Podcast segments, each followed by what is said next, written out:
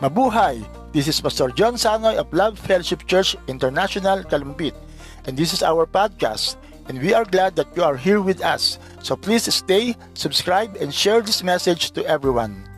God bless you and enjoy the message.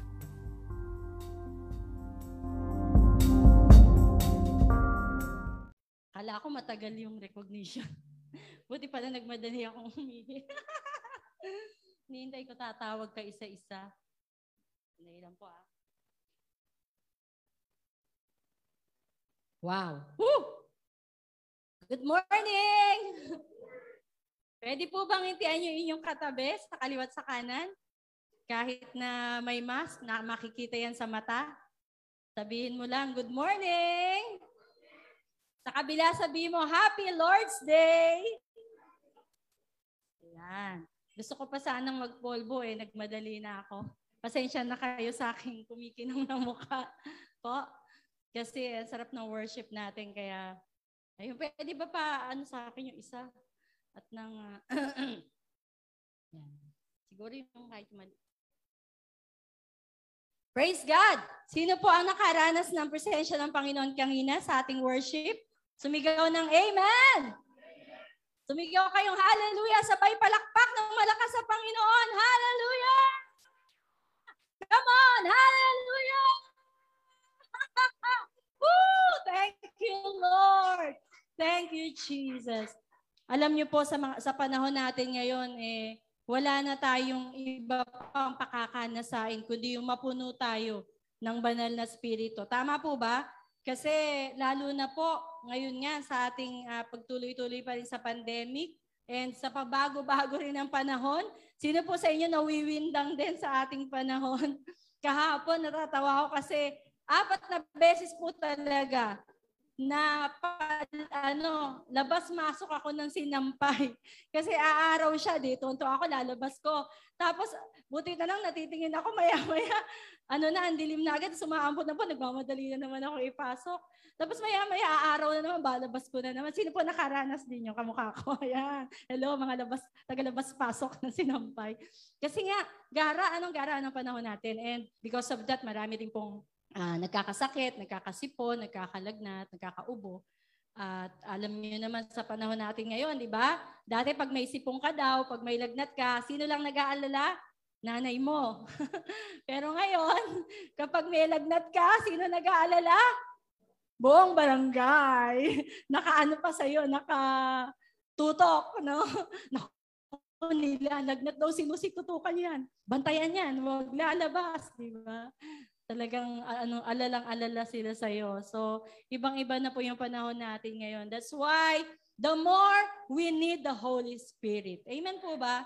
The more we need the Holy Spirit. Pwede ba ibulong mo lang sa Holy Spirit, sabi mo, Holy Spirit, I need you. One, two, three, go. Holy Spirit, I need you. Amen. We need you, Holy Spirit. So, this morning, sa totoo lang, I was so filled. Alam ko po na ang bawat isa ay ramdam na ramdam ko yung presence ni God.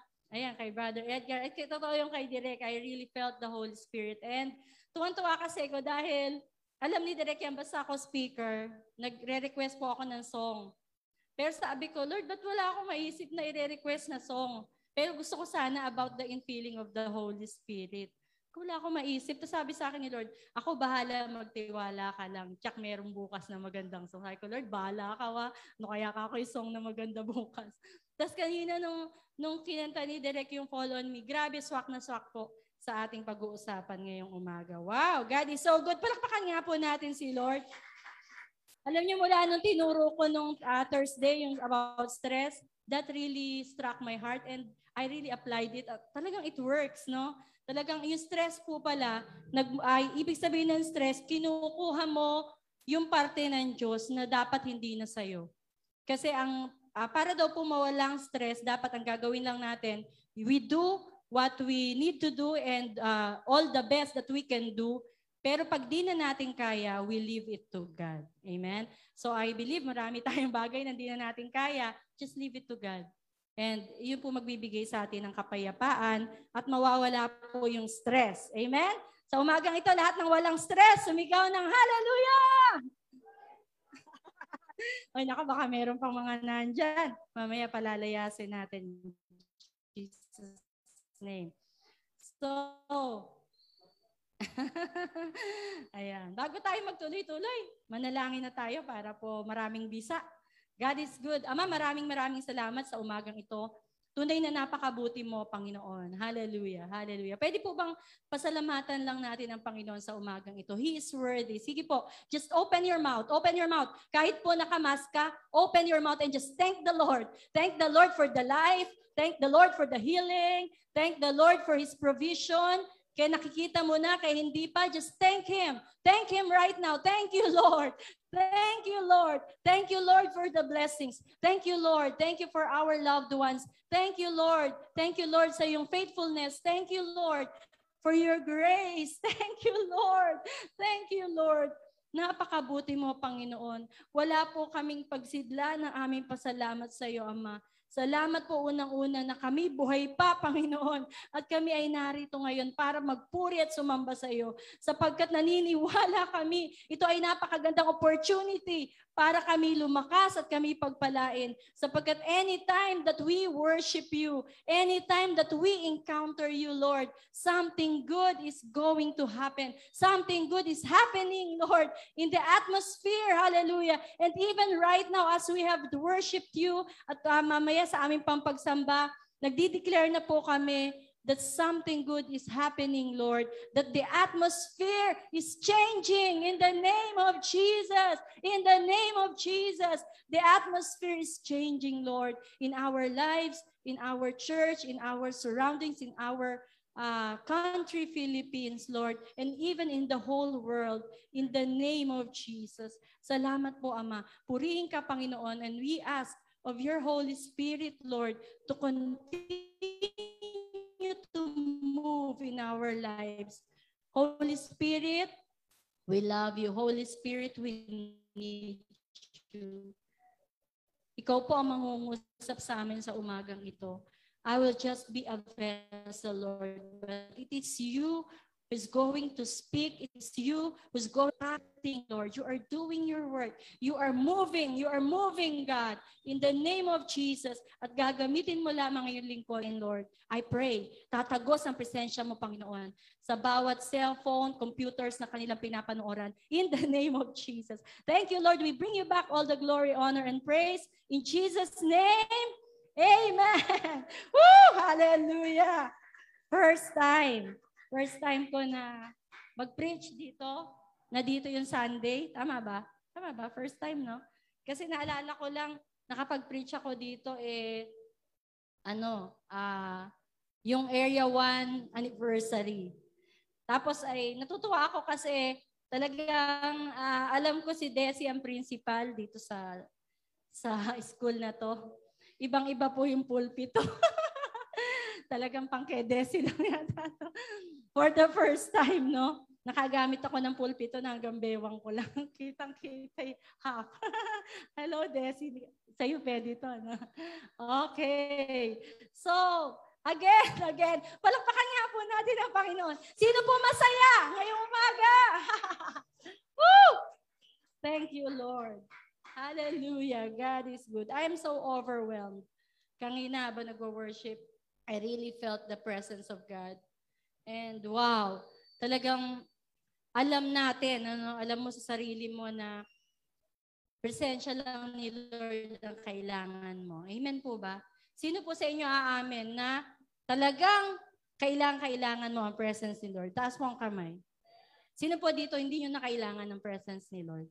Kasi kung hindi nyo na kailangan, you can go out from here. Okay? Dahil ang mga nandito po ay yung mga uhaw sa presensya ng Panginoon. Amen? Palakpakan nga po natin ang Panginoon. We are here. Kaya nga po nagtitiis tayo, di ba? Kahit na maraming, um, maraming, ang tawag dito, yung hassle, no? Sa ating pagpunta sa church, lalo na nga pag nandito tayo. And kangina nga, alam ko hassle na hassle si Direk. Dahil ang, ang daming mga dapat uh, iset up, di na set up kahapon. But, nandito pa rin tayo. Nagpupumili tayong pumunta sa gawain ng Panginoon because we know na hindi lamang po building yung church. Ang church po talaga ay kalipunan ng mga anak ng Diyos na nauuhaw sa Panginoon. Amen? Kaya ngayon kahit nandito lang tayo sa silong ng uh, ah, CCCA, alam niyo po, itong magandang balita, nandito ang Panginoon. Amen. Palakpakan nga po natin siya. Hallelujah. Sabi mo sa katabi mo, nandito ang Panginoon. Amen. Amen. At kung nandito ang Panginoon, eh, sabi ba, nandito Panginoon. Sabihin niyo po nang talaga naniniwala kayo at alam niyo, pag nandito, Panginoon, may gagawin siya sa buhay mo. Sabihin mo, eh, yugyugin mo katabi mo, kahit na hindi mo siya hawakan. Sabihin mo, nandito ang Panginoon. Woo!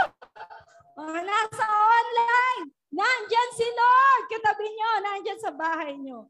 And it's very important that we recognize the presence of God. Alam niyo po yung mga aware lagi sa presence ni Lord, sila po yung talagang unang nakakaranas ng matinding pagpapala ng presensya ng Panginoon. So, let us always be aware of the presence of God. Amen? At kanina, I believe, nakita ko in the Spirit, nilulukuban ng banal na Spirito yung buong lugar na to. Naramdaman niyo ba kanina?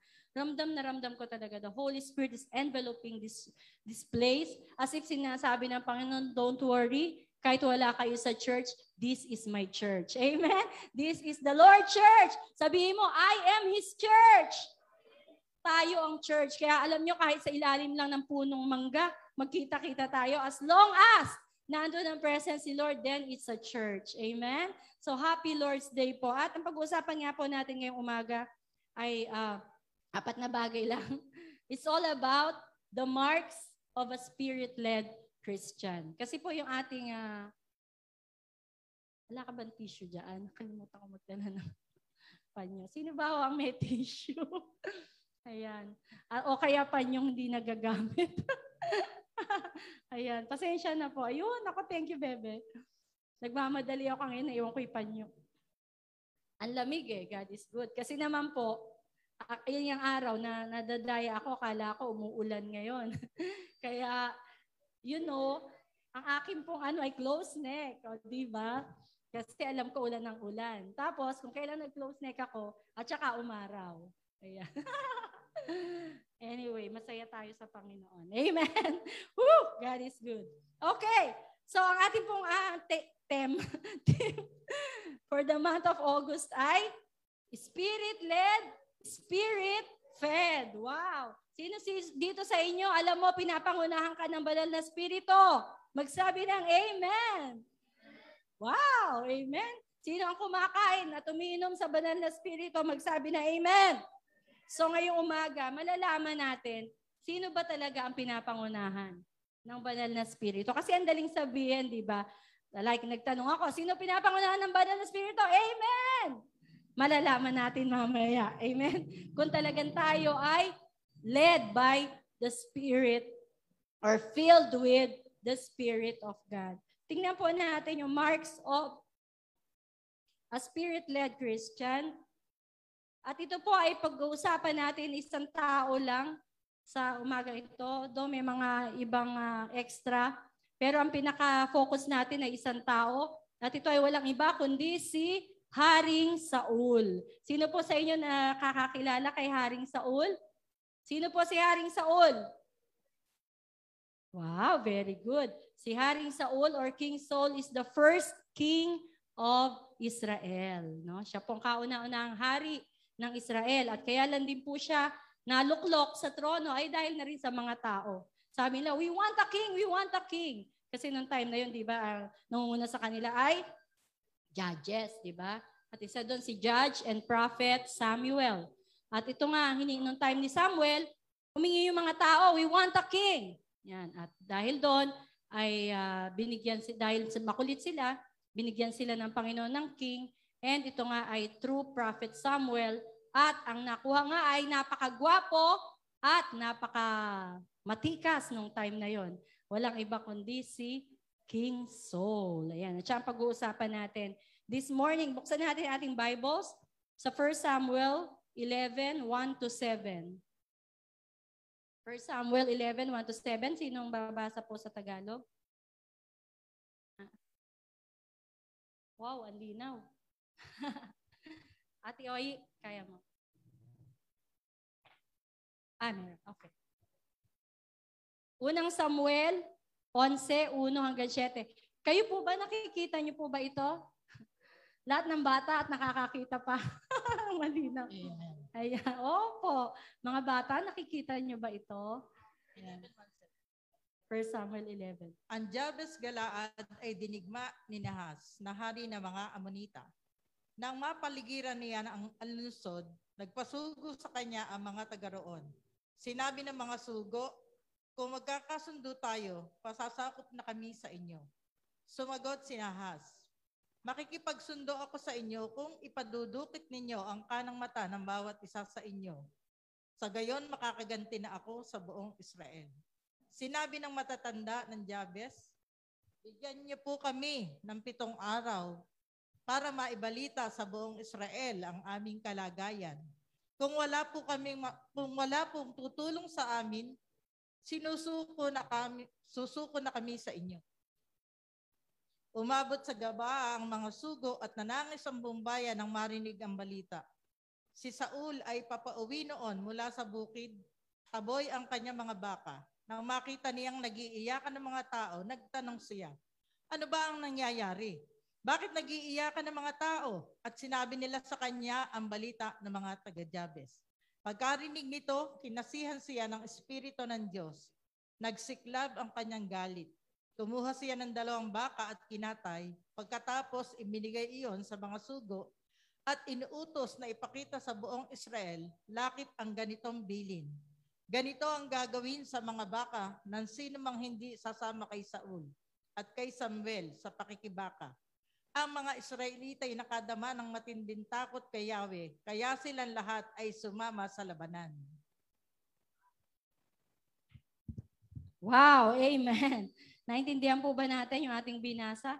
Napakagandang kwento po niya ano, sa buhay ni Saul. And actually, ito yung uh, bago-bago pa lang si Saul na uh, lumitaw ano, at natanghal bilang hari. At ito nga yung time na natatandaan nyo na i-ordain na siya bilang king, pero si Saul, napaka mahiyain. Sino po dito ang mahiyain? Magsabi na amen. Ayun. Parang si ano lang yan si si Jalin. Ayan, napakamahiyain. Di ba, Jalin? Nandiyan ba si Jalin? Ayun. so isipin mo, napakagandang lalaki, napakamacho according sa Bible.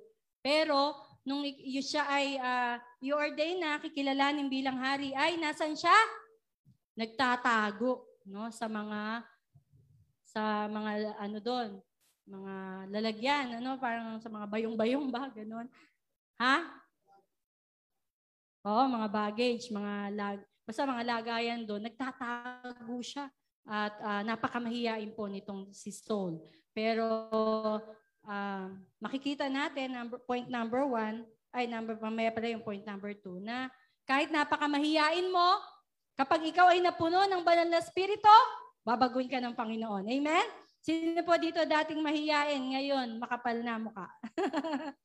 Kapal mooks na. Ang inyo pong lingkod ay isa sa Akala nyo lang ay maano ko, di ba, maboka, pero mahihain talaga ako sa tao. And uh, takot talaga ako yung pag tumatayo sa harapan. Actually, tanda-tanda ako nung uh, first time na sinabi ni Pastor John na magpipreach na ako or magtuturo, sa ano lang yun eh, chapel. di ba, chapel service. Ay, hindi pala, yung first time to preach sa ano, prayer house. Ayun, at konti pa lang nga tayo nun, pero alam niyo yung buong ano na yun, na alam ko magpipreach ako, halos buong buwan na yun, talaga may mga gabi, naalala ko, ninenervyos ako, talagang pinagpapawisan ako. And yung pinaka, gabi na, na bukas, ayun, magpipreach na ako, hindi talaga ako nakatulog. Na, tapos minsan naidlip ako, biglang babaon ako, Lord, Diyos ko po, anong gagawin ko? Tapos eh, natatandaan ko noon, yung unang pagtayo ko sa pulpit, grabe talaga. Hindi ko malaman yung lahat ng mga handang-handa akong sasabihin. Pagtayo kong ganyan sa harap, di ko na alam kung ano sasabihin ko. And I just cried out to God. So ganun po, napakahirap. Pero nung patuloy tayong sumunod sa Panginoon at patuloy na napupuno ng banal na spirito, makikita natin yung pagbabago. Amen? Sino po sa inyo naniniwala? Babaguhin tayo ng Panginoon sa umagang ito. Amen? Amen. So pag-usapan natin apat na bagay sa buhay ni Paul na ating Saul na ating binasa, ano yung mga marks ng isang tao na pinapangunahan ng banal na spirito or sasabihin nating filled with the Holy Spirit. Apat na bagay po ito. Number one, sabi dyan, unang mark ng, sige, next. Unang mark ng uh, spirit-filled or spirit-led Christian is he attacks the enemy instead of agreeing with him. Wow. Ang isa daw pong Kristiyano na puno ng banal na spirito at pinangungunahan ng banal na spirito, nilalabanan niya ang gawa ng Diablo. At hindi po siya nakikiayon sa gawa ng Diablo. Amen po ba? Sino po dito ang hindi nakikiayon sa gawa ng kaaway? Magsabi ng matapang na amen. So he attacks the enemy. At diyan po ay makikita natin sa verse 6. Sabi diyan, Then the Spirit of God came upon Saul.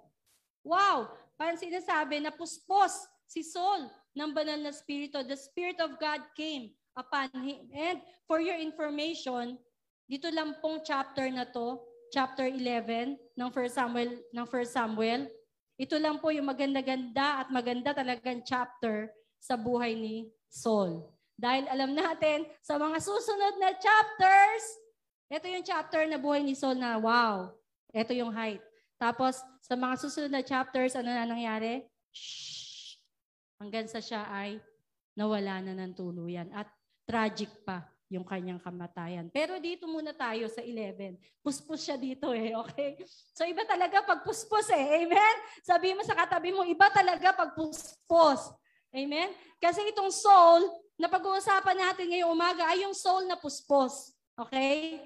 Yung soul na puspos versus doon sa soul na wala ng Holy Spirit sa buhay niya. So number one, makikita natin nga, sabi diyan sa verse, ba't nawala yung verse?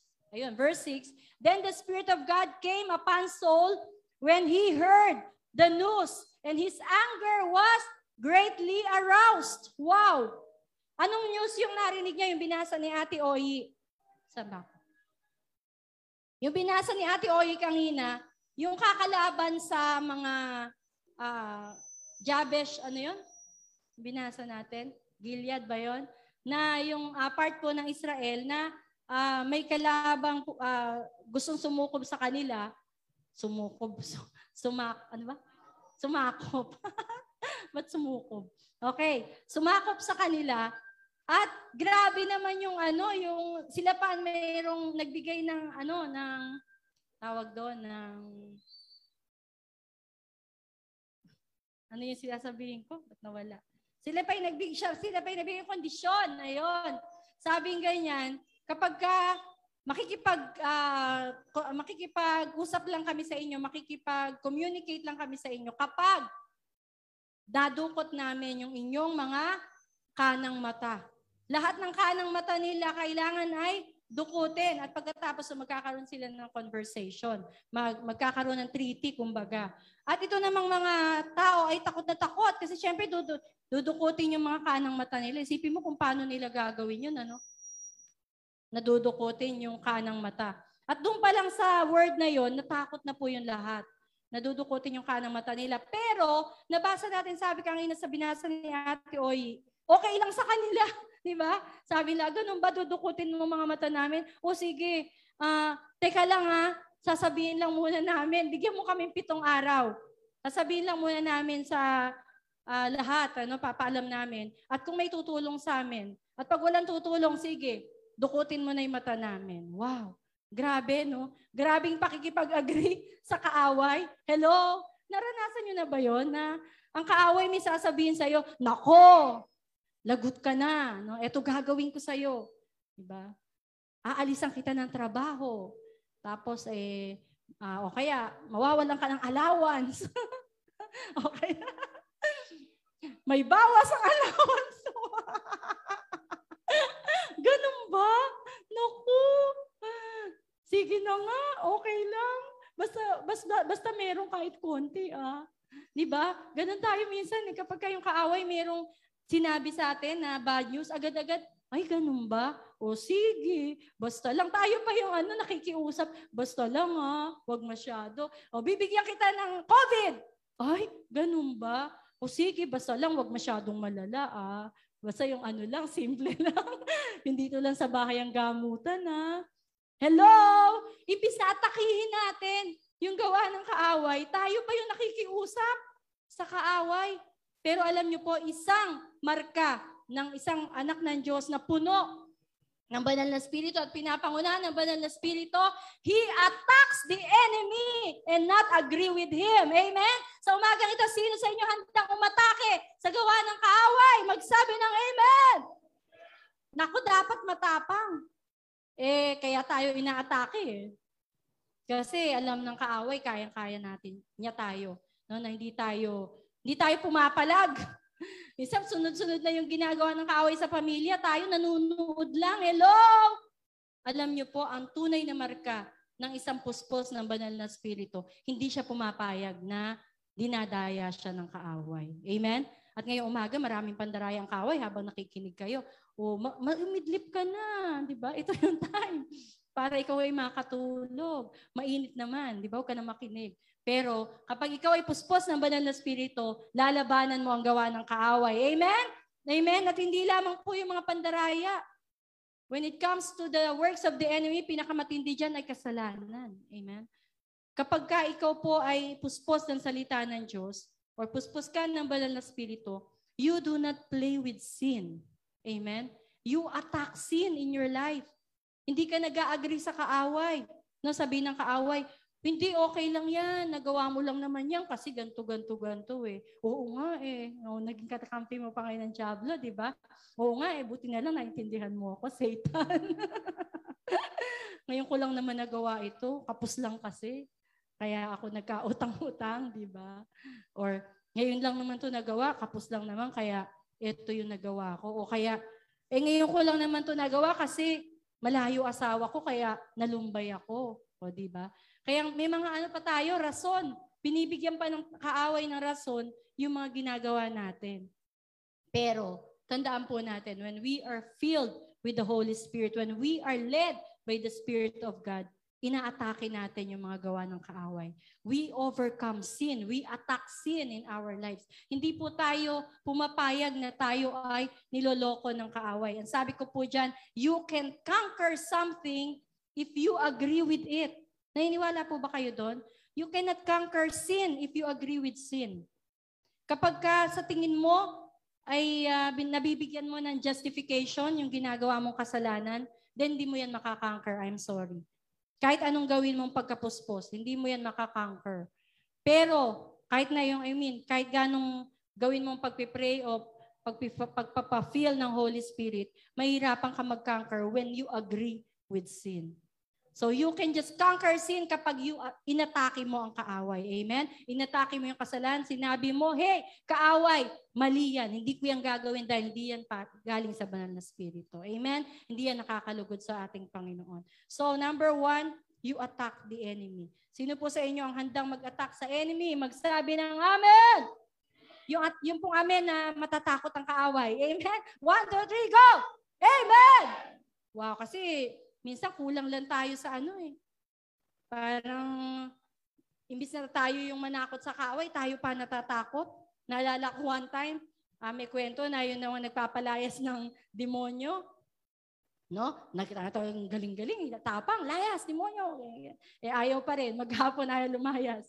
Tapos eh, napagod. Maya-maya, kinukuha na yung chinelas niya.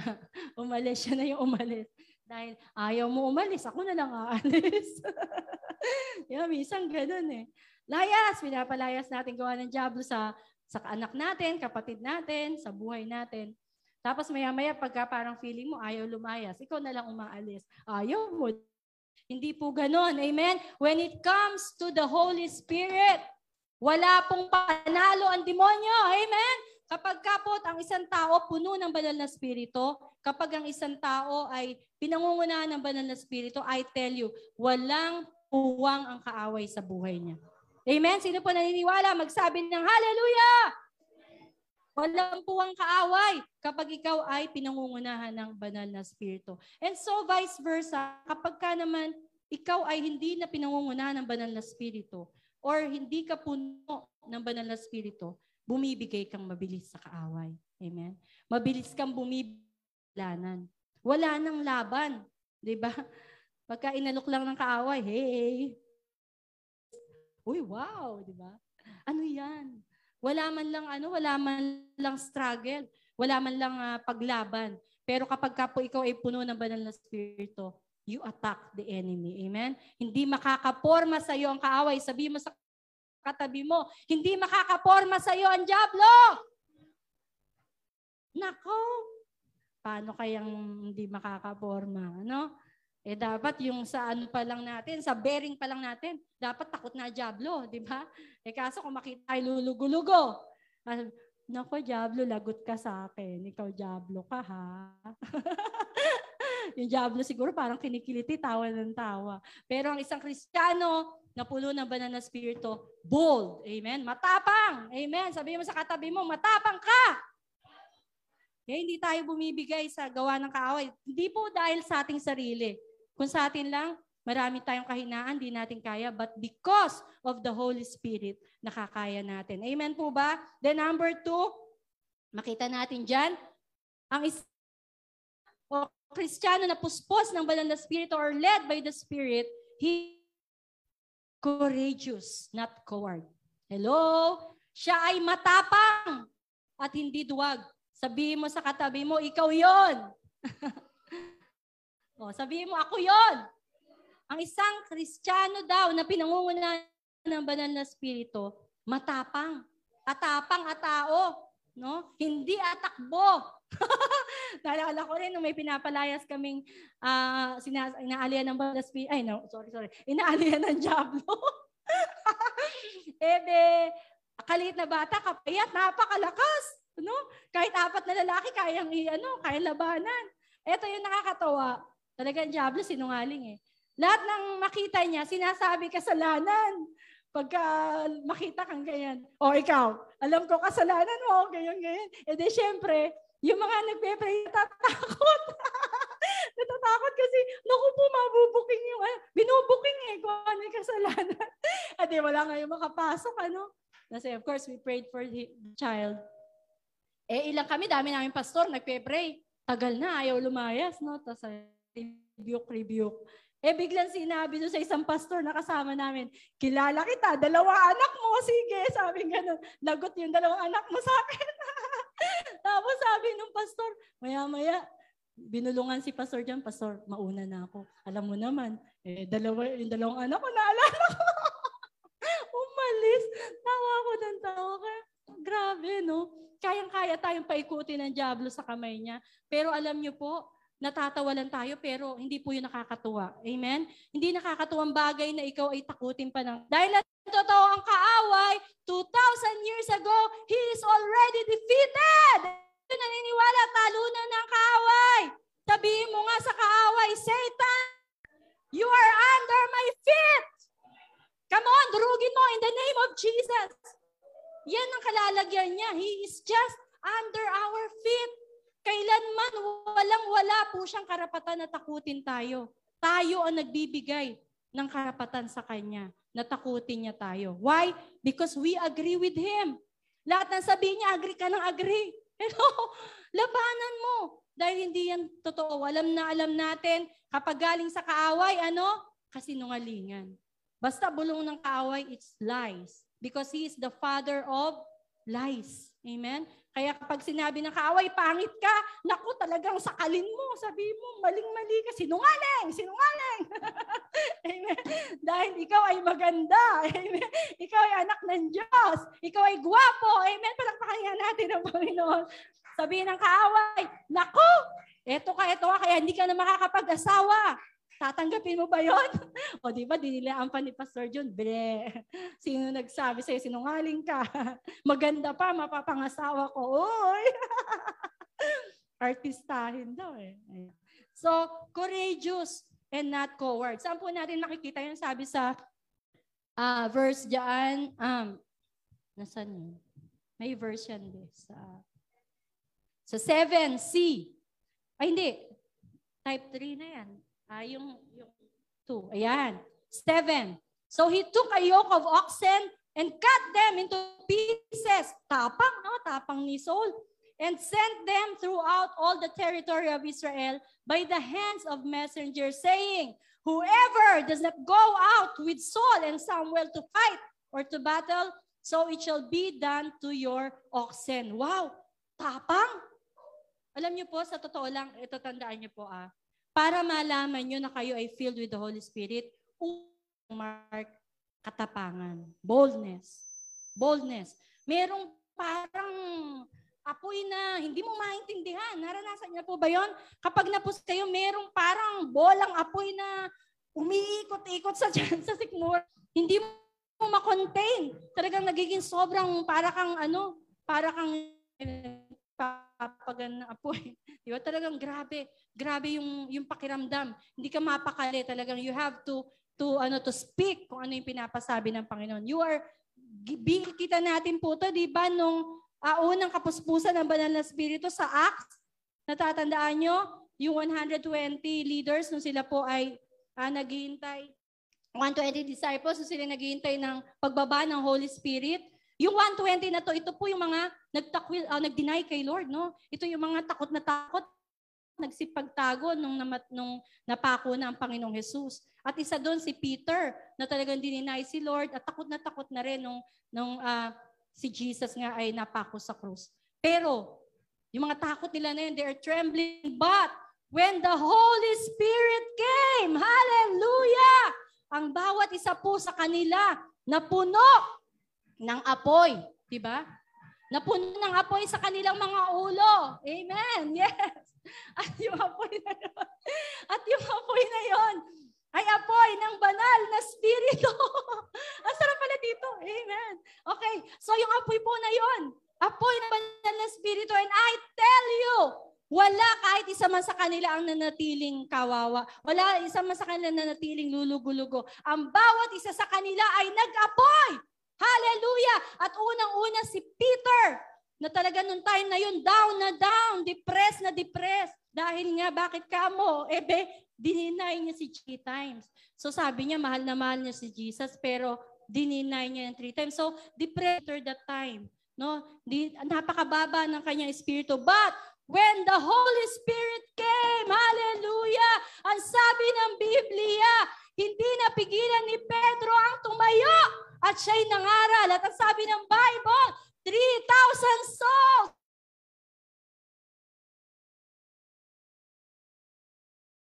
Kahit sa feeling mo, ikaw na ang pinaka-depressed. Kahit sa feeling mo, ikaw na ang pinaka-down. Ikaw na ang pinaka-malungkot. Ikaw na ang pinaka-mahiyain. I tell you, kapag napuno ka ng banal na spirito, wow!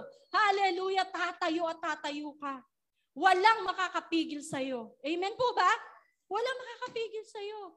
Kasi iba po ang gawa ng banal na spirito. Amen? Sino po sa inyo dito? You want that. You want that boldness from the Holy Spirit. Hallelujah! Kailangan po natin yan. Alam niyo nung pong pina- inaaral ko to, I was reminded of that verse, no, na Romans, Romans, sama sa Romans yun, 8-9 ba yun? Na sabi doon, the world is waiting, eagerly waiting for the sons and daughters of God to be revealed. Grabe. Ang sabi pa sa ibang salin eh, the, the world is moaning, groaning. Oh, sige. Uh, alamin mo nga na ma-announce natin kung anong verse yun. Okay, nakalimutan kong kuhanin eh. Pero Romans yun. Sabi, ang mundo ay talagang umiiyak na. Nangis na mundo. Hello! Hinihintay daw na mahayag ang mga totoong anak ng Diyos. Hello! Grabe, grabe naman. Nararamdaman niyo ba ngayon yon Na hindi na malaman ng mundo? Ah, yon Romans, hindi pala 8.9, 8.19. Romans 8.19. For the creation eagerly awaits with an, waits with anticipation for God's sons to be Sa tingin niyo po ba hindi ngayon yon? Nung pong inaaral ko to, biglang pinasok ni God sa akin, pinaalala yung verse na yan. And sinabi ni Lord, the time. Talagang kung makikita mo, hindi na alam ng mundo ang gagawin. Kahit saan ka pumunta, ang mga tao natatakot. Lalo na yung, yung, yung variant no, na kumakalat ngayon. Ano ba yon Yung Delta variant na somehow eh para daw airborne na rin ano na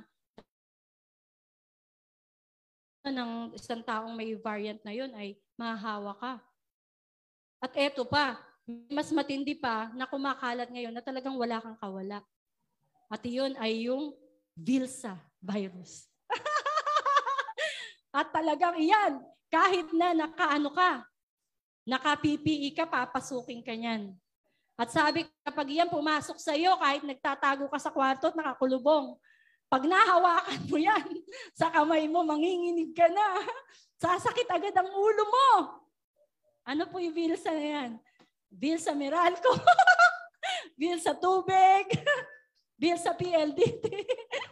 di ba? At yan ang mas kinakatakot ng marami ngayon. Amen? At uh, biro lang po yon. Okay, so napakarami. Ibig sabihin, talaga ang tatakutan ng mundo ngayon. Ang daming pinoproblema ng mundo, down na down ng mundo, pero even ang mundo alam nila kung sino ang aasahan nila. Amen? Sabi ng mundo, naku po, Hirap na hirap na kami, Lord. Kailan balilitaw ang mga totoong anak ng Diyos? Hallelujah! Sa umagang ito, kung alam mo, ikaw ay totoong anak ng Diyos, sabihin mo, eto ako, Lord. Here I am, send me. Amen? Kailangan ka ng mundo. Sabihin mo sa katabi mo, kailangan ka ng mundo, kapatid. Hindi na po ito ang panahon na tayo ay makitago. Hello? na po ito ang panahon na tayo makitakot.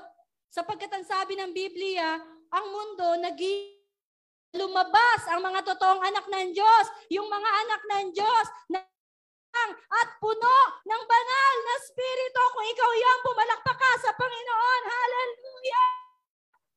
Woo! Ano ikakatakot natin? Nasa atin ang banal na spirito. Amen? Ano ikakatakot mo? Hindi naman ikaw magsasalita. Gagamitin lang ni Lord ang bibig mo. Gagamitin ka lang pero ang magsasalita ay banal na spirito. You will just obey. Amen? It's time for us, mga kapatid. I tell you. Malimutan nyo na lahat ng sasabihin ko. Ito lang ang tandaan po natin. This is high time for us to live a Christian life. This is high time for us to let the world see Jesus in us. Kasi yung mga katabi mo, yung mga kasama mo sa trabaho, yung mga kaklase mo, yung mga kaibigan mo, pinapanood ka nila. Hinahantay ka lang nila. Kailan kaya ako sishare nito? Kailan kaya nito ipapakilala sa akin si Jesus? Amen? Kailan kaya ako nito dadalin sa church? Hello? Tapos ikaw, ikaw naman, nakikibagay ka sa kanila. Piniplease mo sila, pero sila, hindi mo alam, They are waiting for you. Hello? Tapos ikaw takot na takot. Mga kapatid, ito na po yung time. We will be bold for Jesus. Amen. Amen. Sabi mo, I will be bold for Jesus. Kasi alam mo naman na kaya kang proteksyon na ng Panginoon. Hindi po natin sinasabi na, sige magkalat-kalat ka sa daan na talagang yakapin mo lahat ng tao. No. Pero pag may sinabi ang Panginoon at alam mo na kailangan mong puntahan, for Jesus. Amen? You will reach out souls for Jesus. And I tell you, this pandemic is the best time for us to reach out for souls. Sinabi na yan sa akin ng Panginoon matagal na. This pandemic is the best time for you to plant church, to, to talagang mag, mag, magbahay-bahay ng, ng house church, mag, mag, mag-share. No, why? Kasi yung mga tao tiyak tatanggap. Bakit? Takot eh. Di ba? Naku, nakuha nyo? Eh, kahit sino sabihin mo ngayon, pwede ba kitang pag-pray? Ay, naku, dalawang kamay. Sige, sige, pag-pray mo kami. Di ba? They really need Jesus now more than ever before. Kaya ano ikakatakot natin? So dito, makikita natin kay Saul, hindi po siya pumayag. He was courageous enough, no? Na grabe yung, yung di ba, yung Saul na nagtatago, hiyang-hiya, nung nakarinig niya, ano ba to? Sabi niya, ano ba yan? Bakit nag-iiyakan? Ano nangyari? Sabi ng mga tao, naku Saul, lulusubin tayo, lulusubin yung mga kasama natin. Tapos sabi nung lulusob, eh, Dudukutin daw yung mga mata. Kaya takot na takot siya at lahat nagiiyakan. Nung narin, sabi ng Bible, nung narinig yun ni Saul, merong ano, may kumalam yung kanyang tiyan, ano, talagang sobrang galit na holy anger yung yung yung nanaig sa kanya. At hindi siya pumayag. Sino po sa inyo, kapag nakikita niyo yung ginagawa ng Diablo sa inyong mga mahal sa buhay, nagagalit talaga kayo. Talagang grabe ka, kaaway ka, talagang titirisin kita, di ba? Sa pangalan ni Jesus. No? Talagang mayroong holy anger na na umaano sa atin, na dumadating sa atin dahil alam natin hindi natin dapat gina, hindi dapat ginagawa sa atin yun. That time si Saul sumobrang galit niya. At sa sobrang galit ni Saul niya, dalawang baka pinagtilad-tilad. Grabe, no? siguro sobrang galit niya, tinaan niya sa baka. Talagang pinagtilad-tilad niya. At inano niya, pino sa Instagram. No?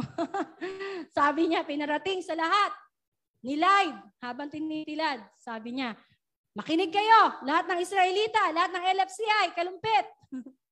Kapag hindi kayo naging matapang at di kayo sumama sa amin, nila Pastor John, la Pastor Boyet, Pastor Cynthia, Pastor June, Pastor Sena, Pastor Papo na lumayo, eto mangyayari sa inyo.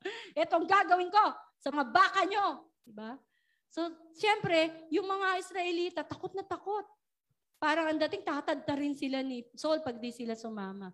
So that time, ang ganda po ng sabi ng Bible, nung time na yon, yung fear of God dumating sa lahat ng Israelita. And because of that, lahat sila tumapang. Dahil sa ginawa ni Saul na yon, na pinagtilad-tilad niya yung baka, at sabi niya, ganito mangyayari sa hindi sasama sa amin, sa laban, tumapang ang lahat. At sabi ng Bible, nagkaisa silang lahat for the first time in the history of Saul as their king. This is the na nagkaisa ang 12 tribes. No? Talagang silang lahat nagsama-sama, nagkaisa, nilabanan ng kaaway at ang sabi ng Biblia, natalo nila ang kaaway. Palakpakan nga po natin ang Panginoon. Hallelujah! Paano mo matatalo kaaway? Eh, hindi ka nga makalabas ng bahay. Hello! Tabi-tabi po sa mga nasa online. We respect you all po we respect your decisions, but I am just, uh, ano tawag dito? I am just buska, buskasizing you. Binubuska ko lang po kayo. Ayan. Ano tawag doon? Yung ini-steer up ko lang ang inyong badal, ang inyong spirito na nandyan sa inyong kaloob-looban na hindi na po ito yung time. Sa totoo lang, sinasabi natin, mahal natin ang Panginoon. Sinasabi natin, anytime ready tayo mamatay, anytime ready tayo humarap sa Kanya. So, yung paglabas pa lang, pag-attend pa lang sa church, takot na takot na tayo. Hey, how can you say na ready kang mamatay? How can you say that you will give your life for Jesus? Iba, Lord, I give you my heart. I give you my soul. I give you my life. Sa iyo lang ako, Panginoon. Tapos Sunday, hindi mo na po ako attend ha, kasi ano kaya ang ano, no? Ano kaya yung na, ano kaya nasa isip ng Panginoon, no? Kapag ka na kasi alam niyo po, naniniwala ako, hindi nagulat ang Diyos dito sa pandemic eh. Ito po ay alam na ng Panginoon. And before that, 2,000 years ago, yung sinabi ng Panginoon na lahat ng anuman sakit karamdaman, pinagaling niya niya, kasama po itong COVID na to. Amen po ba? Sino naniniwala yung COVID kasama doon sa sinabi ni Lord na by my stripes you were healed? Kasama. So ibig sabihin, 2,000 years ago, nakita na ni Lord yan because He is omniscient God. Nakita na niya yan. Kasama yan sa pinagaling niya sa cross. At kung nasa iyo ang Panginoong Jesus kapatid, alam mo, pwede mo angkinin that you were healed. Amen? Wala pa man yung virus na yan, pinagaling ka na ng Panginoon. Palakpakan nga po natin si Lord. So bakit ka matatakot? Amen? Hindi ko naman, hindi naman po natin pinapangaral dito sinasabing magsilabas tayo at uh, yakapin nga natin yung lahat organ. Hindi naman po ganoon. Sinasabi lang natin, alam niyo po kung anong gusto kong sabihin sa umagang ito. You should be courageous enough na hindi makita sana sa atin yung takot na takot tayo. Of course, okay lang po mag-ingat kahit kami po nag-iingat. Laging may alcohol, laging may mask. Ang sinasabi ko po yung pagsunod natin sa Panginoon. Dapat walang makakahadlang. Pagka may pinagawa sa iyo ang Panginoon, dapat walang makakahadlang. Kapag ka sinunod mo ang Panginoon sa utos niya, walang makakahadlang. Nandun yung katapangan sa bawat isa sa atin. Amen? Eh kung yan pa lang eh, hindi na tayo matapang, paano pa? Ito po ah, sasabihin ko sa inyo. Kung yan pa lang sa paglabas, takot na takot na tayo. Paano pa kung tutukan na tayo dito ng baril? Sino po ang a-attend pa rin ng church? Yung pag nandito sa church, alam nyo, tinututukan ng baril. Tapos sinasabi, sige, pag sinabi mo yung Jesus, Si Jesus ang Lord mo, babariling kita. Patay ka. Oh. With your conviction. Kapag ano na may nakabantay na diyan sa church, doon sa church, tapos eh talagang alam mong binabaril ng mga Kristiyano, sino po ang makakadalo pa rin? Taas po ang kamay. Wow! Nakaka-bless naman si Egay. Hallelujah! Amen! Palakpakan nga po natin ang Panginoon. Nakikita po kayo ng Panginoon. Nakikita kayo ni Lord. Alam niyo ang sabi ng Biblia, sino mang nag-iingat sa kanyang buhay, ang siyang mawawalan nito. Pero sino mang nagbibigay ng buhay para sa Panginoon, siya ang magkakaroon nito. Amen! Hallelujah! Palakpakan natin ng Diyos. Abe, yung iba nga eh. Sobrang ingat na ingat, takot na takot, miyat-miya nagpapa-check up, namatay. Hindi natin sinasabing huwag magpa-check up, okay? At huwag mag-ingat. Kaya lang, sinasabi natin, balangin, no? Talagang uh, makita natin na uh, meron po tayong Diyos sa ating buhay.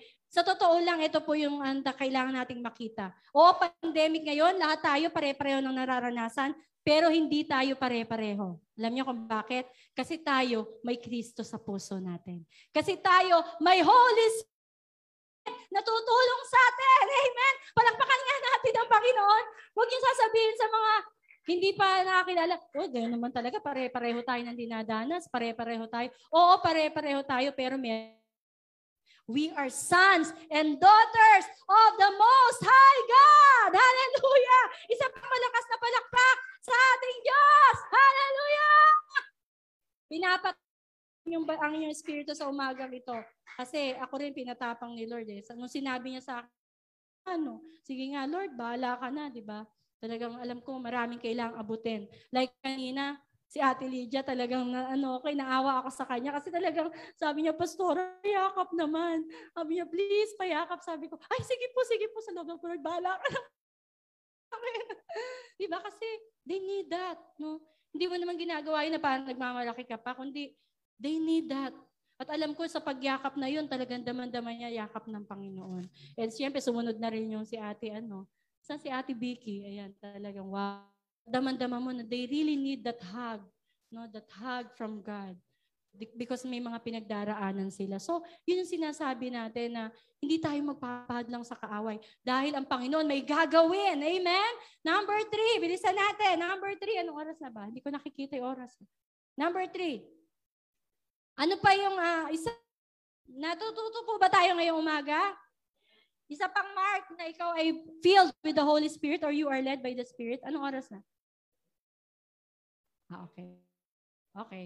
Ah, number three, ang isang mark ng Kristiyano na pinangungunahan ng banal na Espiritu, he is a God pleaser, not people pleaser. Wow. He is a God pleaser, not people pleaser. Sabi dito sa verse 7, letter C, and the fear of the Lord fell on the people and they come out or they came out with one consent. Ito po nung time na to, si ano si Saul ay dahil nga po siya ng banal na spirito, wala siyang pakialam sa sasabihin ng tao. Masyado siyang sensitive sa sasabihin ni Lord. Amen. Talagang yung yung utos ni God, yun ang gusto niyang masunod. No matter what, kahit anong sabihin ng mga tao sa kanya. That's why sumobra yung tapang niya dahil alam natin, he was filled with the Holy Spirit. Uh, sabi nga dyan, when Saul was filled with the Holy Spirit, he was fearless of people. But when the anointing left him, he was afraid of people. No? Nung si Paul, anong si Saul, sorry, nung si Saulo, ay, uh, Saul, Saul pala, Saulo si Pablo yun. Nung si Saul ay Saul sa Tagalog. Nung si Saul ay puno ng banal na spirito, hindi siya takot sa sasabihin ng tao. Mas takot siya sa sasabihin ng Panginoon sa kanya. Pero nung nawala ng anointing sa kanya, ano po makikita natin? He became afraid of the people. Tingnan natin, ang sabi po diyan sa verse, tingnan natin yung verse, may verse ako diyan. Sa 1 Samuel, ang ganda nito, 1 Samuel, Samuel 13, 8 to 13. Then he waited seven days according to the time set by Samuel, but Samuel did not come to Gilgal, and the people were scattered from him. So Saul said, Bring a burnt offering and peace offerings here to me. And he offered the burnt offering. Now it happened as soon as he had finished presenting the burnt offering that Samuel came. And Saul went out to meet him, might greet him. And Samuel said, What have you done? Saul said, When I saw that the people were scattered from me, and that you did not come within the days appointed, and that the Philistines gathered to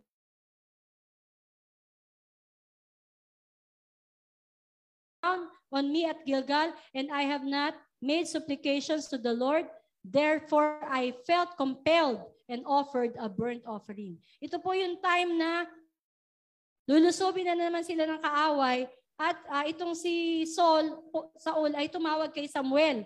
No, may usapan sila. Sabi ni Samuel, sige, after seven days, hintayin mo ako dyan sa Gilgal.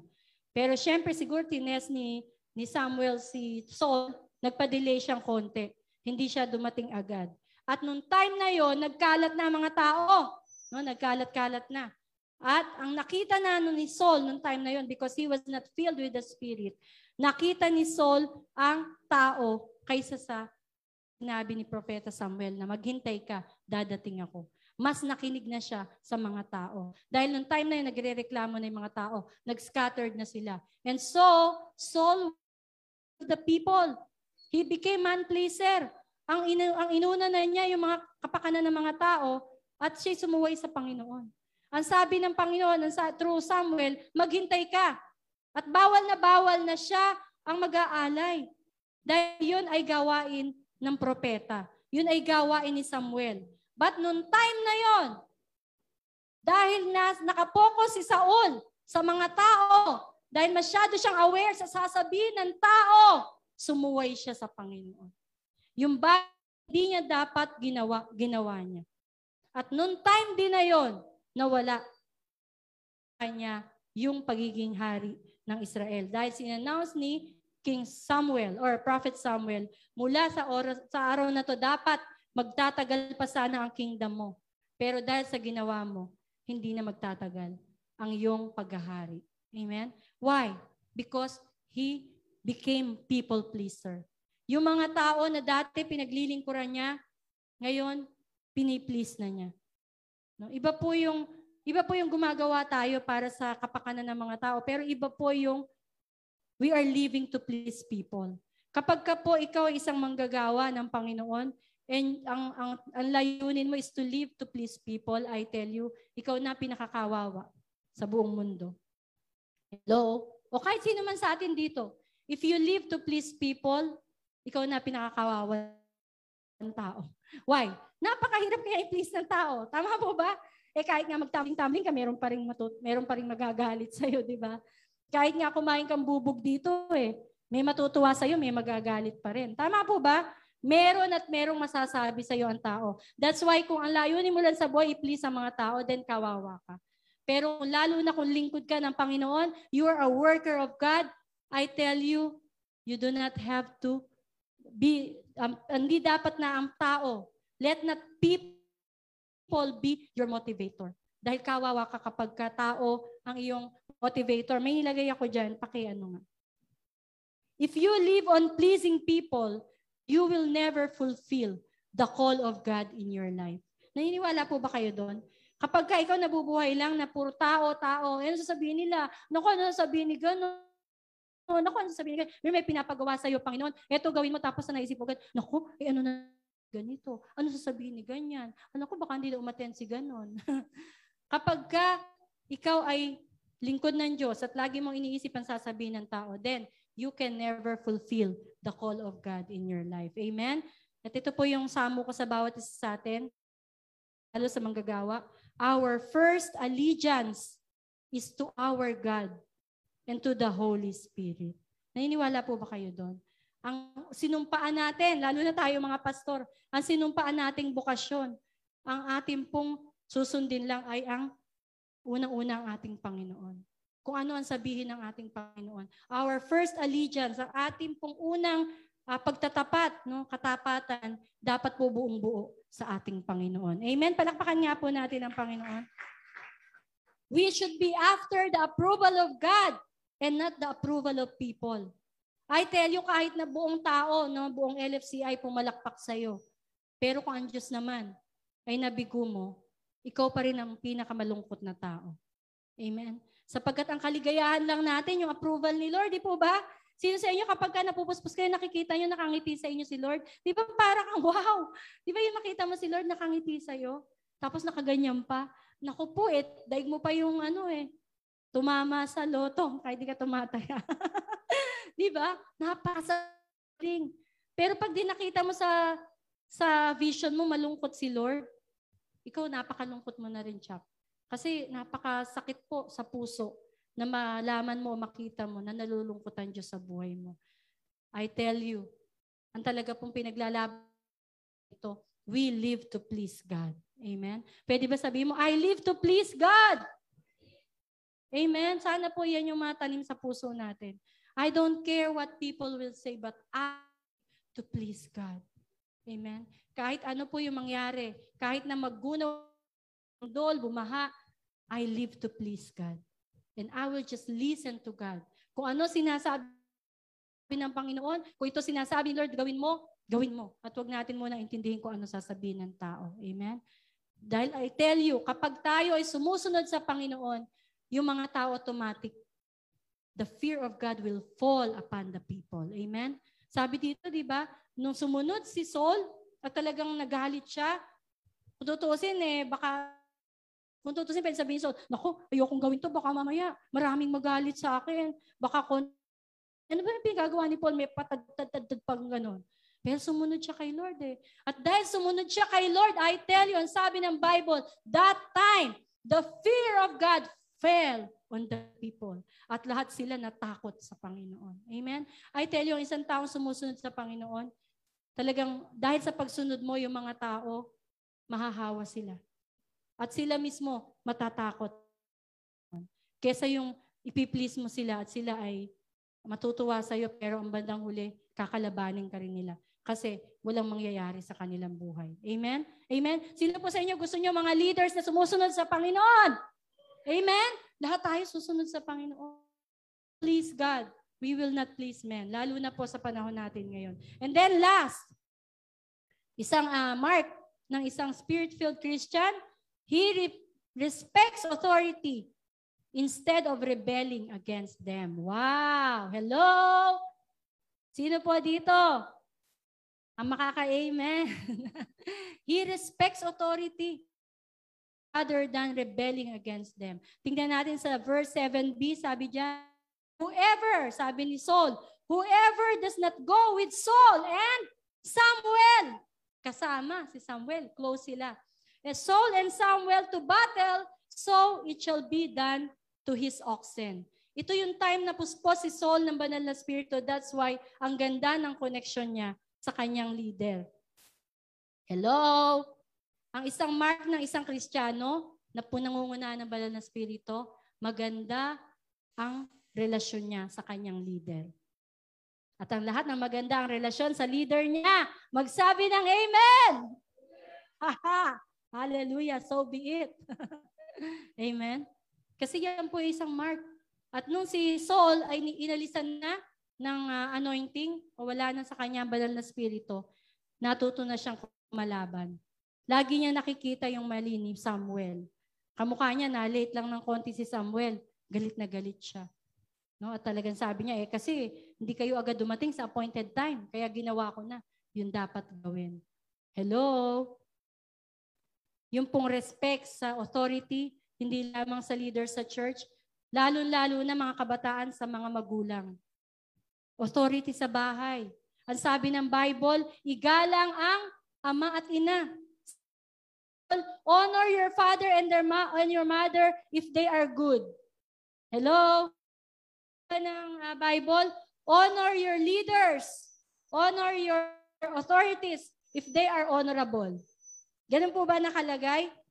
Wala. Ang sabi lang ng Bible, honor your father and your mother. Period. Dahil pag ginawa mo to, ang sabi ng Bible, long life and prosperity. Hello, mga kabataan. Ngayon eh parang, uy, ikaw naman masyado kang makananay. No? Kahit mabus ka ka ng mga kaibigan mo, I don't care. Kahit buskahin ka nila, sundin mo ang magulang mo. Pag sinabi ng nanay mo hanggang 9 ka lang, hanggang 9 ka lang. Amen po ba? Amen? Kailangan makita sa atin yung pagsunod. Hindi ano sa hanggang ko, ako lang yung ano. No. Yung mga kaibigan mo, hindi ka nila mabibigyan ng long life. Hindi ka nila mabibigyan ng prosperity. Pero yung pagsunod mo sa salita ng Diyos, it will give you long life and prosperity. Palakpakan nga po natin ang Panginoon. Hello! Honor your father and your mother. Kahit sino pa sila, kahit ano pa sila. And I tell you, God will take care of you. God will give you long life and prosperity. Authority. Kahit na ganyan ang presidente natin, we honor him. Hindi parang sasabihin mo na, digong na yan, digong. Diba? Dapat may president naman, President Digong o Tatay Digong. Kasi kahit sino pa siya, kahit ano ginagawa niya, he's still the authority. Kahit may nakikita kang hindi mo gusto sa mga pastor, we them. Kasi alam niyo, when we honor people, hindi naman po parang sinasabi natin na, eh baka mamaya lumaki ulo na. Hindi na natin, ano yun, problema. Ang Diyos na ang merong uh, problema doon. Amen? Ang pinaka-importante, sumusunod tayo sa sinasabi ng Panginoon. Amen? Dahil doon may pagpapala. Amen? There is blessing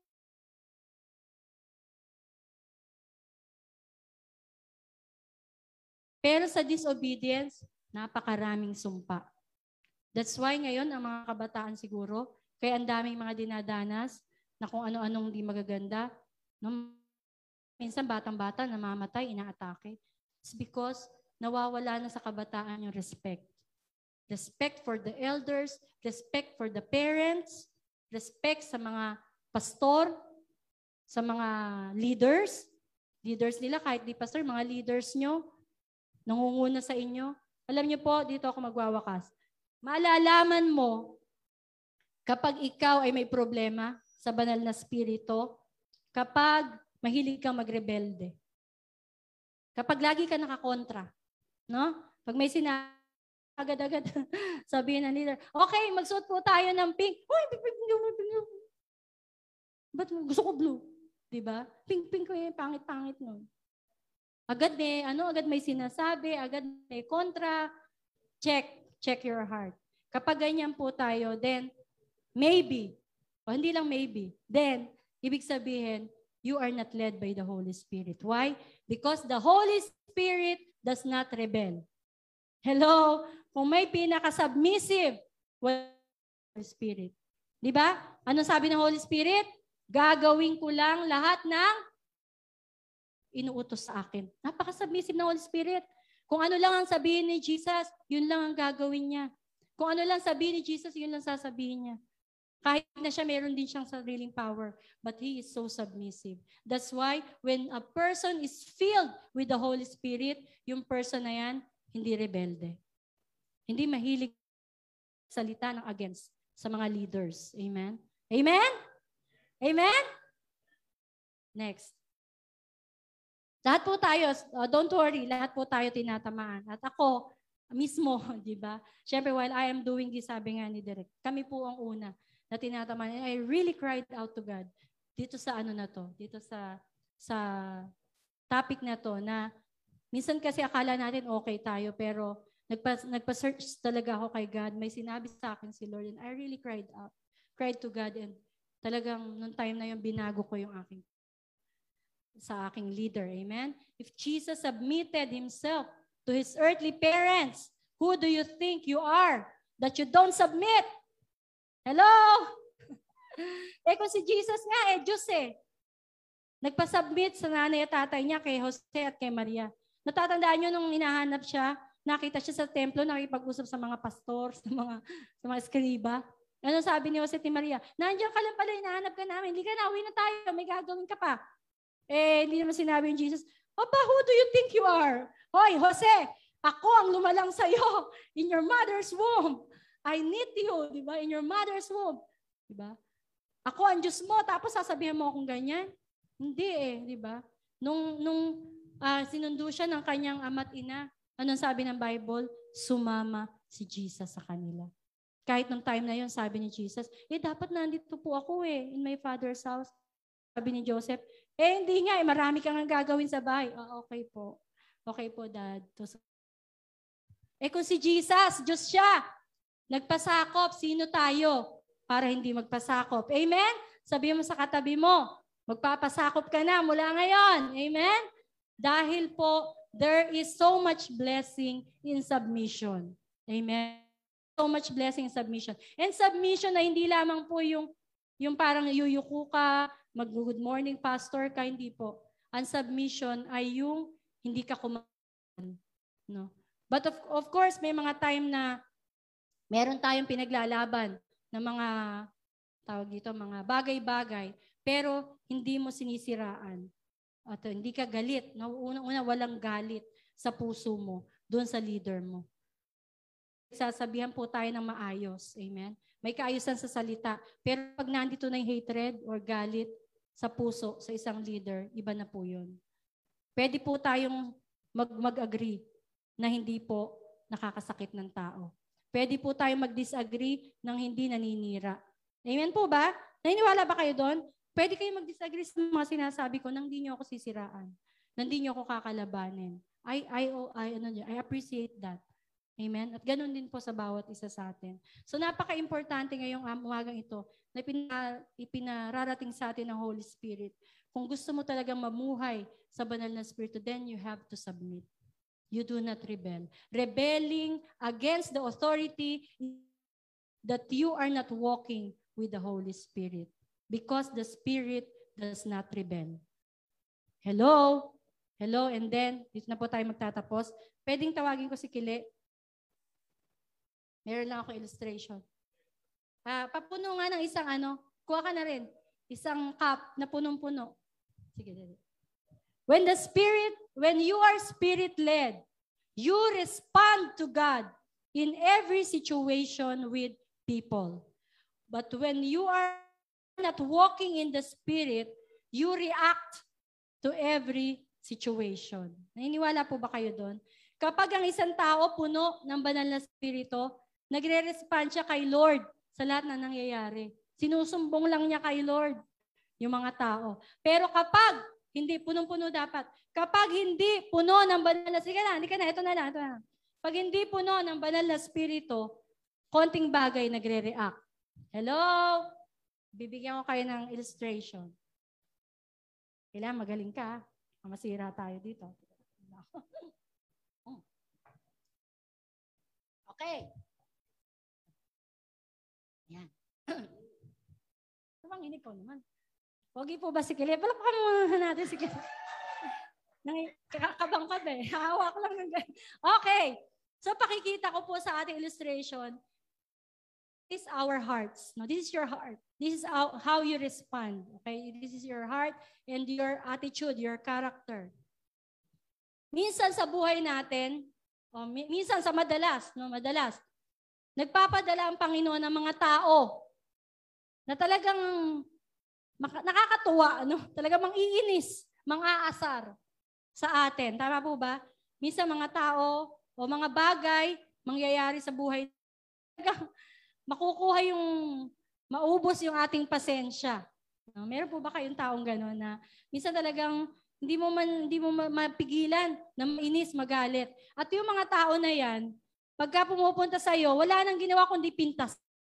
Wala nang ginawa kundi sabihan ka ng mali, no? Wala nang ginawa kundi makita ka mali. Ang mga tao na 'yan, talagang iniinis ka lagi. Binubos ka ka, no? Binubos ka ka lagi. Talagang lagi na lang lagi na lang gumagawa ng mga bagay na kinaiinis mo. Talagang kumukulo na dugo mo sa kanila. No, ayaw pang tumigil, ayaw pang tumigil Talagang salita pa ng salita na hindi maganda, gawa pa ng gawa hindi maganda, or minsan mga pangyayari sa buhay natin na nagkakasunod-sunod. Pero mo, Okay na okay kotse mo, nawala ng gasolina. Ano ba naman yan, di ba? Papunta ka pa naman sa church. Naku po, talaga naman. Talagang wow! Grabe! Talagang maiinis ka talaga. No, maiinis ka talaga. Talagang masasaid yung iyong pasensya at magagalit ka. Pero alam niyo po, ito yung katotohanan. Ito yung puso natin. Sa totoo lang, tao yung mga pangyayari. Bagaman minsan nagagamit sila ng kaaway. Pero ang totoo, hindi talaga sila yung pinaka-problem. Ang totoong problem, yung puso natin. Kung nasa puso natin, kapag dumating yung mga trials, yung mga temptations, yung mga tao na, na, na pinadala ng kaaway para tayo buskahin, nilalabas lang nito talaga ng puso natin. Amen? Kapag ka galit ang laman ng puso mo, talagang magag pero ito po yung ito po yung uh, bagay diyan. Kapag ka puso natin, maraming issues, no? Maraming galit, sama na mga unforgiveness, hatred. Huwag ka mag-alala. Natakot si Gilid. Maraming hatred, sama ng loob, inggit, no, insecurities. Kaya konting bagay ma, ma, maano lang, no? Matapakan lang, mag, mag-ano na, manunutok na ng barel, di ba? Iba ganun eh. Uh, hindi na mapagbigyan sa daan, mamamaril na. Kasi punong-puno ng galit ang puso. Pero alam niyo po, kapag yung puso natin punong-puno ng mga issues, pumunta lang tayo sa Holy Spirit, ibuhos po natin lahat. Buhos mo, hindi sa'yo. Ibuhos mo sa altar, ibuhos mo sa Panginoon. Ano mang issues na meron ka, galit, sama ng loob, di pagpapatawad, no, mga insecurities, ibuhos mo lahat yan sa iyong puso. Ampo, no? At kapag ka binuhos mo lahat, kinuha ng Panginoon, then you empty yourself and you are being filled with the Holy Spirit. At kapag ka wala ka ng issue sa puso mo, kahit na dumating uli yung mga taong mambubus ka sa'yo, mga sitwasyon na, mga, na mag-aalis ng, ng iyong pasensya, manggagalit sa iyo, no? Talaga nakakaasar ng mga pangyayari. Ano nangyayari? Naapektuhan ka pa ba? Wala na. Bakit? Kasi empty na yung puso mo. Kinuha na ng Panginoon. Amen? Sinettle na anumang issues sa heart mo. Amen? Meron ka pa rin, of course, meron ka pa rin nararamdaman na galit. But you are not reacting anymore. Amen? Hindi ka na nagre-react. May nararamdaman ka man, pinapasa Diyos mo na lang. Hindi ka nagre-react. Amen? You just respond to the Lord. Palakpakan nga po natin ang Panginoon. At yan po ang gusto ni Lord. Yan, galing ni Kile. Palakpakan na natin si Kile. Ayan. Yan po ang ating lahat. I-empty natin yung puso natin, ilapit natin sa Panginoon. Anumang issues meron tayo because God is ready to fill us with His love and His Spirit. Amen. Naalala ko po, nung kami ay, syempre bilang mag-asawa, marami kami, madalas kami nag-aaway ni Pastor John or nagkakaroon ng diskusyon kapag dating sa, may, may mga bagay na ayokong ayoko, gina, nagagawa niyang madalas. Tapos nagagalit talaga. Minsan may nangyari, sobrang galit ko. Tapos eh, alam ko nagalit din si Pastor Yung sobrang galit ko, nasaktan siya. At nakapagsalita ako ng di maganda. But alam niyo, nung time na yon talagang grabe pangusap sa akin ng Holy Spirit. Sabi ng Panginoon sa akin, anak,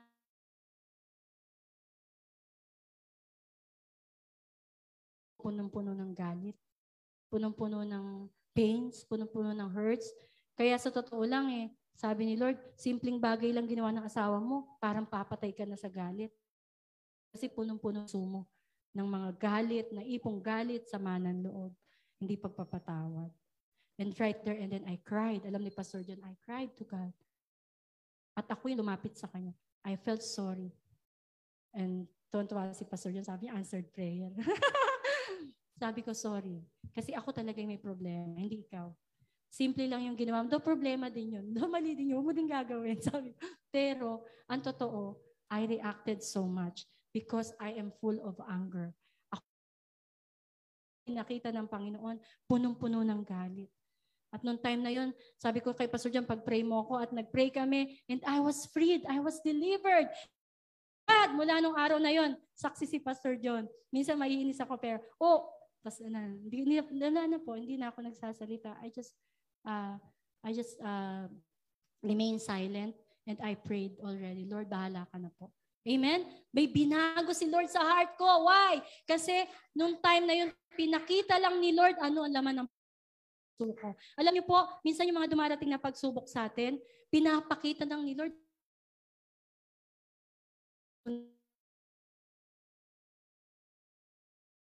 Sabi mo, Lord, ang pangit pala ng puso ko. Puno pala ng galit. Baguhin mo po ako, Panginoon. And I tell you right there and then, babaguhin ka ng Panginoon. Amen? Tumayo nga po tayo na sa umagang ito. Is here. Hallelujah.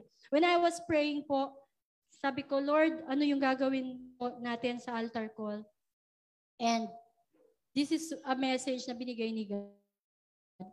Na kapag anytime na tayo po pumupunta sa presence ni God, we should not look for relief. No? Kasi nakakalungkot, mga Kristiyano, kaya lang minsan gustong lumalapit sa altar, gustong ma-relieve sa nararamdaman. But right now, we should not look for relief, but we should seek repentance. Amen? Kailangan magsisi tayo. Dahil sa repentance lang po nagkakaroon ng revival. Mapupuspos ka lang talaga ng banal na spirito at babaguhin ka ng Panginoon when you repent, kapag ikaw ay nagsisi. Nagbago ng iyong pag-iisip. Paano po yung relief? Isang illustration pa. Ang relief po na hinahanap ng marami, parang sa nagda-drive, again, parang kay Direk, kapag nagda-drive ka, kapag wala ka ng gasolina, na ang iyong gas tank, umiilaw. Tama po ba? Umiilaw. Almost sila yung illustration ko. Umiilaw. Umiilaw talaga yun. Okay. Umiilaw. Tapos iba blink, blink, blink. Ang sakit sa mata. Nagbi-blink yan. Ibig sabihin, hey, mauubusan ka na ng gas. Ma, ma ano ka na, empty na yung tank mo. Magbi-blink-blink yan. Nakakainis yun, nakaka-irita. Pero, alam mo, di ba kung driver ka, ay may sinisignify. Nagsisignal na wala ka ng gasolina. So, kailangan magpagasolina ka. At ganun po yung ginagawa sa atin ng, ng mga pangyayari minsan sa buhay natin. Ano? Na, nag, ano, na, ginagamit na ng Panginoon na parang yung sa sa driver nga na, ay sa sasakyan, nagbi-blink-blink na, nagbibigay na ng signal sa'yo. Kami na nangyayari sa buhay mo, na ginagamit ni Lord na signal na, hey anak, ayusin mo yung buhay mo, ito yung, ito yung puso mo. Kapus ka na, no? Empty-empty ka na sa pag-ibig, empty-empty ka na sa espiritu ko. Tapos alam niyo yung relief, kung gusto mo lang ng relief, pupunta ka sa mekaniko Anong gagawin mo? Ayusin mo nga itong ilaw ko. Mag-blink ng blink. Ayoko, naiinis ako. Ayusin mo. At kapag hindi magaling ang mekaniko, ayusin. Pwedeng ayusin, pwedeng tanggalin. At hindi ka na maiirita. Wala nang blink. Pero ang totoo, wala nangyari sa'yo. Nahinto ka. Why? Kasi hindi mo hindi mo sinetel yung pinaka-problem. Ang problem hindi yung ilaw na nagbi-blink-blink. Ang problem, ang pinaka-problem, wala ka ng gas. You are empty. You are so empty. Malayong malayo ka na sa Panginoon. Yung, yung nagbi-blink-blink, warning lang. Sinasabi sa'yo, malayo ka na. Nasang ka na. Eto ka na. Di ka na spirito. So, imbes na pagawa mo yung nagbi-blink-blink painis, ang gagawin mo, pupunta ka sa isang gasoline station, magpapagasolina ka. Tama? Dahil yun ang problema. Kaya nagbiblink-blink, wala ka ng gasolina. So right, right now, marahil ang bawat isa sa atin may dinadaanan. Nagkasakit ka, may nagkasakit sa pamilya, noon may nangyaring hindi maganda. Sometimes mga warnings yan. Na sinanak, ginigising ka na ng Panginoon, anak, bumalik ka na sa akin. Anak, ayusin na yung puso mo. May gagawin ako. Anak, ayusin mo na yung puso mo. Gusto ko punuin ka ng banal na spirito. Gusto ko punuin ka ng pag-ibig. At alam niyo po, ang una nating dapat maging response, you cry out to God in repent. Lord, I'm sorry. Baguhin mo ako, Panginoon. I admit my I change my, my mind, Lord. At mula sa oras na ito ko, Panginoon, huwag mo na akong, ayoko na maging katulad ng dati, Panginoon. In the name of name of Jesus. And if that is your prayer right now, I'll ask you to come. Kahit na po dito lang sa part na to. In the name of Jesus. Because I tell you, the Lord is going to do something this morning. Shikarabababa. Hallelujah. In the name of Jesus. If that's you, you want a new life with God, you want a new journey with God, maging kamukha ni Saul na inalisa ng banal na spirito, gusto mo mapuno ka ng banal na spirito sapagkat alam mo, dito mo lang makikita ang tunay na kagandahan ng buhay. Dito mo lang makikita lahat ng plano ni Lord sa you are filled with the Holy Spirit. Hallelujah. When you are led by the Holy Spirit. And so right now, doon sa apat na napag-usapan natin, kahit isa doon, kung alin doon yung tinamaan ka, because I tell you ako, grabe ang tama sa akin ng mission. Grabe ang tama sa akin when it comes to authority. Hallelujah. I really repented for that. Ikaw, ano yung tama sa iyo ngayon? Please, samantalahin mo yung time na to. Go back to God. Go back to the Holy Spirit. Lord, akala ko puspos na ako eh. Akala ko okay na ako. Grabe, ito pala. Ito pala yung problema ko. Ang dami palang galit sa puso ko. Ang dami palang sama ng loob. Ang dami palang inggit. Ang dami unforgiveness, fear, mga bagay na patuloy kong ginagawa kahit alam kong hindi tama. In the name of Jesus. Now is the time to end all those things. Hallelujah. Because the Spirit is here and the Spirit is giving us freedom. Ang sabi ng, ng There is freedom. Hallelujah, kapatid. Ito na yung time para lumaya ka sa anumang gawa ng kaaway. Ito na yung time para mapuno kang muli ng banal I tell you, kapag napuno ka ng banal na spirito, you will never be the same again. You will never be the same. Hallelujah. Kung paano ka punta dito, uuwi ka na ibang-iba na. Uuwi ka na bagong-bago. In the name of Jesus, come on, just raise your hands right now and let's sing the song. Follow me, Holy Spirit. Hallelujah. I tell you, the Spirit is so strong, so strong, so strong in this place right now. And He wants to fill you. Come on, surrender. Surrender to God. Hindi ka mapupuno kapag hindi ka nag-surrender. oh. Tinitingnan ni Lord ang puso mo ngayon. Tinitingnan ni Lord ang puso mo ngayon. Wala kang maitatago sa Panginoon. Mabuti pa sumuko ka na. Surrender to God and tell, tell Him, Lord, I surrender. Forgive me, Lord. Heal me, O God. In the name of Jesus. Rabababababa. Woo! Hallelujah! Thank you, Lord! Sige po, hallelujah! Hallelujah! The Spirit is working! The Spirit is working! ginagawa ang Holy Spirit. May ginagawa siya. I can see. May, may bumibilog, bilog, bilog sa mga puso nyo. Parang hinahalo kayo inyong mga puso. Oh, that's the work. That's the work of the Holy Spirit. Allow Him. Allow Him. Sabi mo, come on. Yes, Yes, Lord. Yes, Lord. Yes, Lord. Speak to me. Speak to me. Holy Spirit, change me. Change me. I don't want to be the same. I don't want to be the same. Oh, because I tell you, gagamitin ka matindi ng Panginoon. Gagamitin ka ni Lord. Kailangan ka ni Lord. Kailangan ka ni Lord. Ito na yung time. Ito na yung time for you to and mighty things for God. Oh, and you can only do that kapag malinis ang puso mo, kapag ayos ang puso mo sa ating Panginoon. Yeah, baby, come on! Hallelujah! Sing it! And the Holy Spirit will come down! The Holy Spirit will come down! You will feel Him! You will feel Woo!